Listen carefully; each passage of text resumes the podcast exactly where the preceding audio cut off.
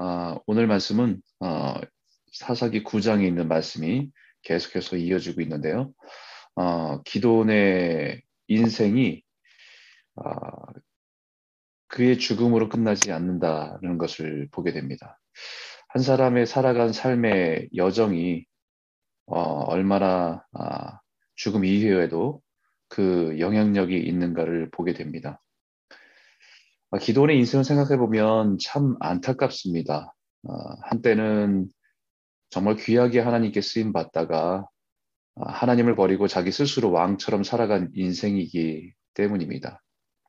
정말 초라하고 보잘것없는 인생을 하나님의 나라의 위대한 용사로 세우셔서 어, 미디안과의 전쟁에 승리케 하는 이스라엘의 영웅이 되는 그런 놀라운 능력을 행한 기도원의 인생을 보았지만 그의 인생 속에서 남겨진 그 모습들은 어, 참으로 어, 안타까움을 보게 됩니다. 아, 기도원이 왕처럼 살면서 남긴 70여 명의 아들들, 그리고 아내, 그리고 심지어는 첩까지 아, 두고서 이스라엘의 왕처럼 살았던 기도원의 아, 뒷모습입니다. 인생의 뒷모습입니다. 그의 첩의 아들 아비멜렉이라고 하는 사람의 이름을 언급하고 있는데 첩이 한두 명이 아니었겠지요. 근데 특별히 아비멜렉이라는 사람이 어, 역사에 어떤 흔적을 남겼기 때문에 그의 이름을 남겨놓은 것 같습니다. 세겜에 있는 첩의 아들 아비멜렉 이름의 뜻이 나의 아버지는 왕이다라는 의미입니다. 어쩌면 자신은 어, 정식 아내의 자녀가 아니라 첩이라고 하는 그 신분의 아들이기 때문에 얼마나 그 70명의 아들로 인해서 무시를 당하고 또 얼마나 아, 비웃음을 당하며 살았겠, 살았겠습니까? 그러면서 나의 아버지는 왕이다 라고 하는 이름을 짐으로 인해서 자기 스스로 그 열등감을 표현하고 싶었던 것 같습니다. 그의 열등감은 결국 자신의 고향 사람들을 나중에 선동을 해서 정치적인 힘을 모으는 일들을 합니다. 그가 이용한 것이 지역주의이죠. 어, 정치적인 선동이었습니다. 마치 우리가 남이가 남들이나 나 같은 나 나나 너나 같은 지역에 자란 형제들이 아닌가라고 하는 그런 말로 어, 사람들의 마음을 어, 기도원에 의해서 마음이 불편해져 있는 그 사람들의 마음들을 흔들어 놓기 시작합니다. 그러자 그들은 그는 우리 형제라라고 인정하면서 그를 지지하기 시작하는 것이죠. 이미 기도원의 아들들이 이스라엘 전역에 커다란 영향력을 행사하고 있기 때문에 결국 그들이 생각해낸 것은 어, 그 아들들을 다 죽이고 이 세겜에 있는 첩의 아들이 우리의 지도자, 지도자가 되면 자신들에게 어떤 유익이 있을 것이라고 하는 기대를 갖게 된 것이죠. 사사기를 읽다 보면 사사기 안에 정치가 보입니다. 오늘 우리 안에 일어나는 모든 정치들의 움직임들이 사실은 다 이 원리적인 모습들이 다 있습니다. 마치 무슨 조폭 영화를 보는 것 같습니다.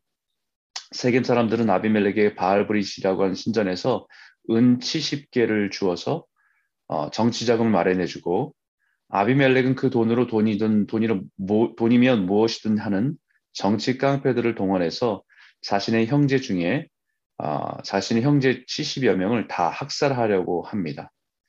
그 속에서 요담이 기적적으로 한 사람만 어, 살아남게 되지요.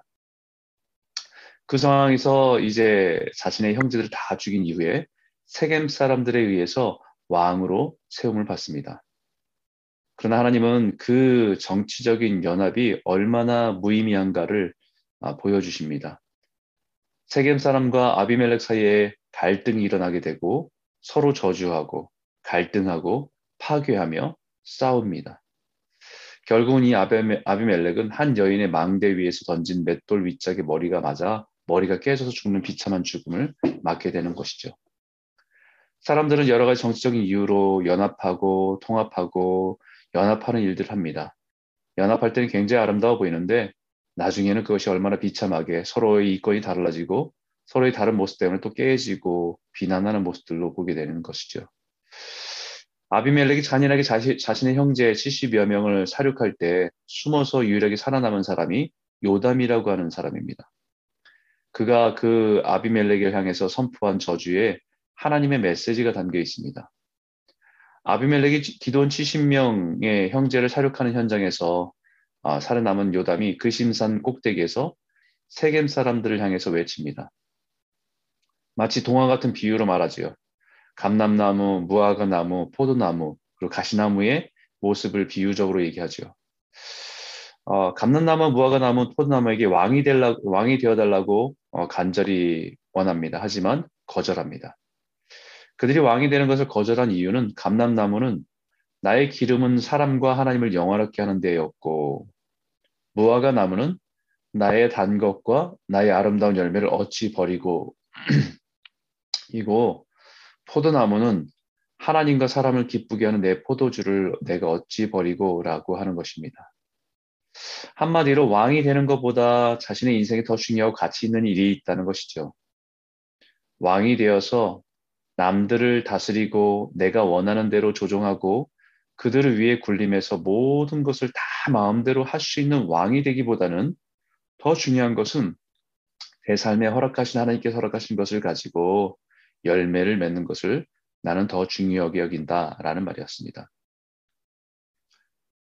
자신에게 하나님께서 허락하신 은사와 달란트, 재능을 통해서 하나님을 기쁘시게 하고 사람을 기쁘게 하는 일에 쓰임받는 내 삶의 열매가 있기 때문에 왕이 되는 것을 왕이 되어달라고 하는 요청을 거절한 것입니다.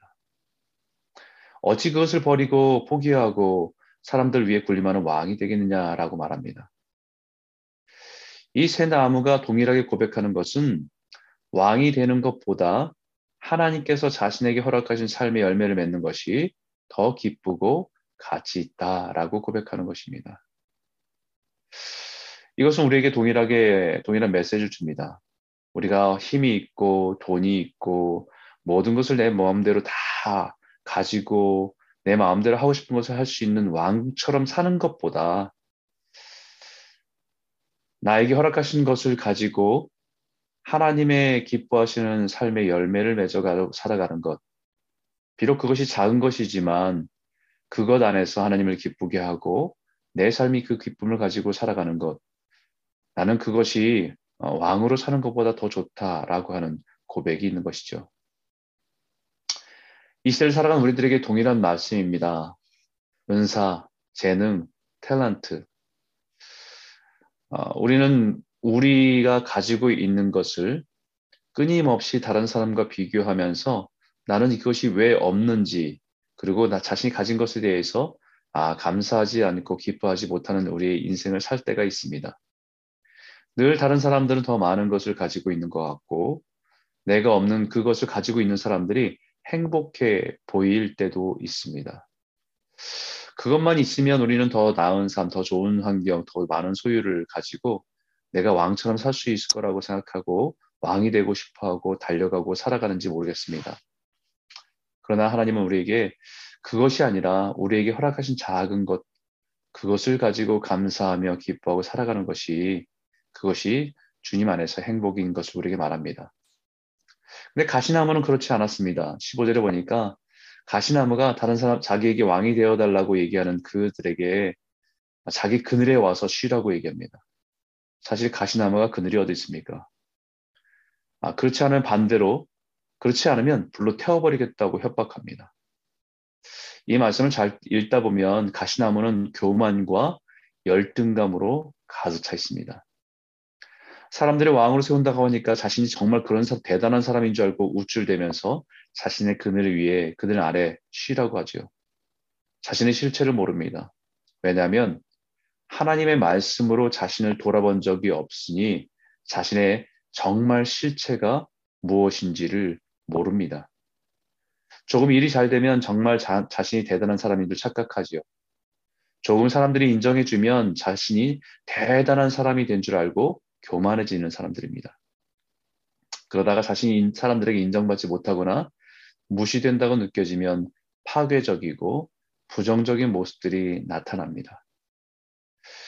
불이 가시나무에서 나와서 그 대단한 나무의 왕이라고 하는 백향목까지 다 태워버리겠다고 하는 것이지요.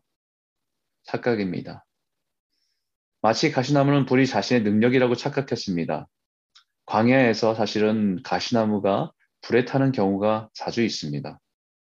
광야에서 모세를 부르실 때 불붙은 가시떨기나에서 부르신 것처럼 가시나무는 그 뜨거운 열기 속에서 메마르다 메마르다 메마르다가 그 열 때문에 또 그 지열 때문에 아니면 복사열 때문에 아, 부딪힘 때문에 불꽃이 일어나면서 금방 붙어버리는 것이 가시나무였기 때문입니다. 마치 가시나무는 그것이 자신의 힘인 줄 알았습니다. 자신 자존심이 상하면 불과 같이 화를 내면 사람들이 그 앞에서 따르는 것 같으니까 그것이 자신의 힘인 줄 착각했습니다. 영적으로 자신이 메말라서 붙어 있는 불이었는데 그 불이 상대방을 태우고 파괴하는 불이었다는 것이죠. 근데 그 불을 자신의 힘으로 생각하는 것과 같은 것입니다. 왜 그렇습니까? 자존심이, 자존감이 낮기 때문입니다. 자존감이 불안하기 때문이죠. 자존감이 안정이, 안정감이 없으면 늘 불안합니다. 가시나무로 표현된 아비멜렉은 기도원의 세계며 사는 첩의 아들이라는 사실이 그 자존감에 손상을 주었고 그 자존, 깨어진 자존감이 때로는 교만으로 때로는 열등감으로 드러나게 되는 것입니다. 그리고 그 부정적인 힘의 힘인 분노가 서로를 파괴적인 힘으로 나타나게 하는 것이었습니다. 건강한 자존감은 하나님께 뿌리를 두고 있는 것이죠. 그래서 이사야 선지자가 주께서 심지가 견고한 자를 평강하고 평강하도록 지키시리니 이는 그가 주를 신뢰함이니 주께 심지를 두고 견고한 자는 흔들림이 없다는 것입니다. 요동치지 않는다는 것이지요. 평강하고 평강하도록 지키시리니 완전한 평강입니다. 어떤 상황과 환경에도 요동치지 않는 샬롬과 평강입니다. 끊임없이 다른 사람과 비교해서 교만하거나 열등감에 빠지지 않는다는 것이죠. 하나님께 깊이 뿌리를 두고 살아가는 안정감은 자신의 가치를 세상 사람들의 판단과 기준에 맡기지 않습니다. 하나님이 나에게 주신 은사와 재능과 탤런트 그 자체를 귀하게 여기고 그 안에서 하나님이 허락하신 것을 가지고 열매를 맺고 살아가는 것을 기쁨으로 감사함으로 살아갑니다. 자신의 존재의 목적을 하나님 안에 찾지 않으면 우리는 늘 비교하고 상처받고 때로는 또 상처를 주고 살아갑니다.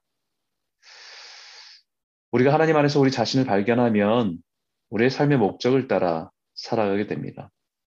그것이 누구에게는 기름이든 누구에게는 열매든 하나님의 부르심에 맞게 하나님을 기쁘게 하고 사람들을 행복하게 섬기는 일에 부름을 받은 것입니다. 이보다 더 중요하고 가치 있는 일이 어디 있습니까?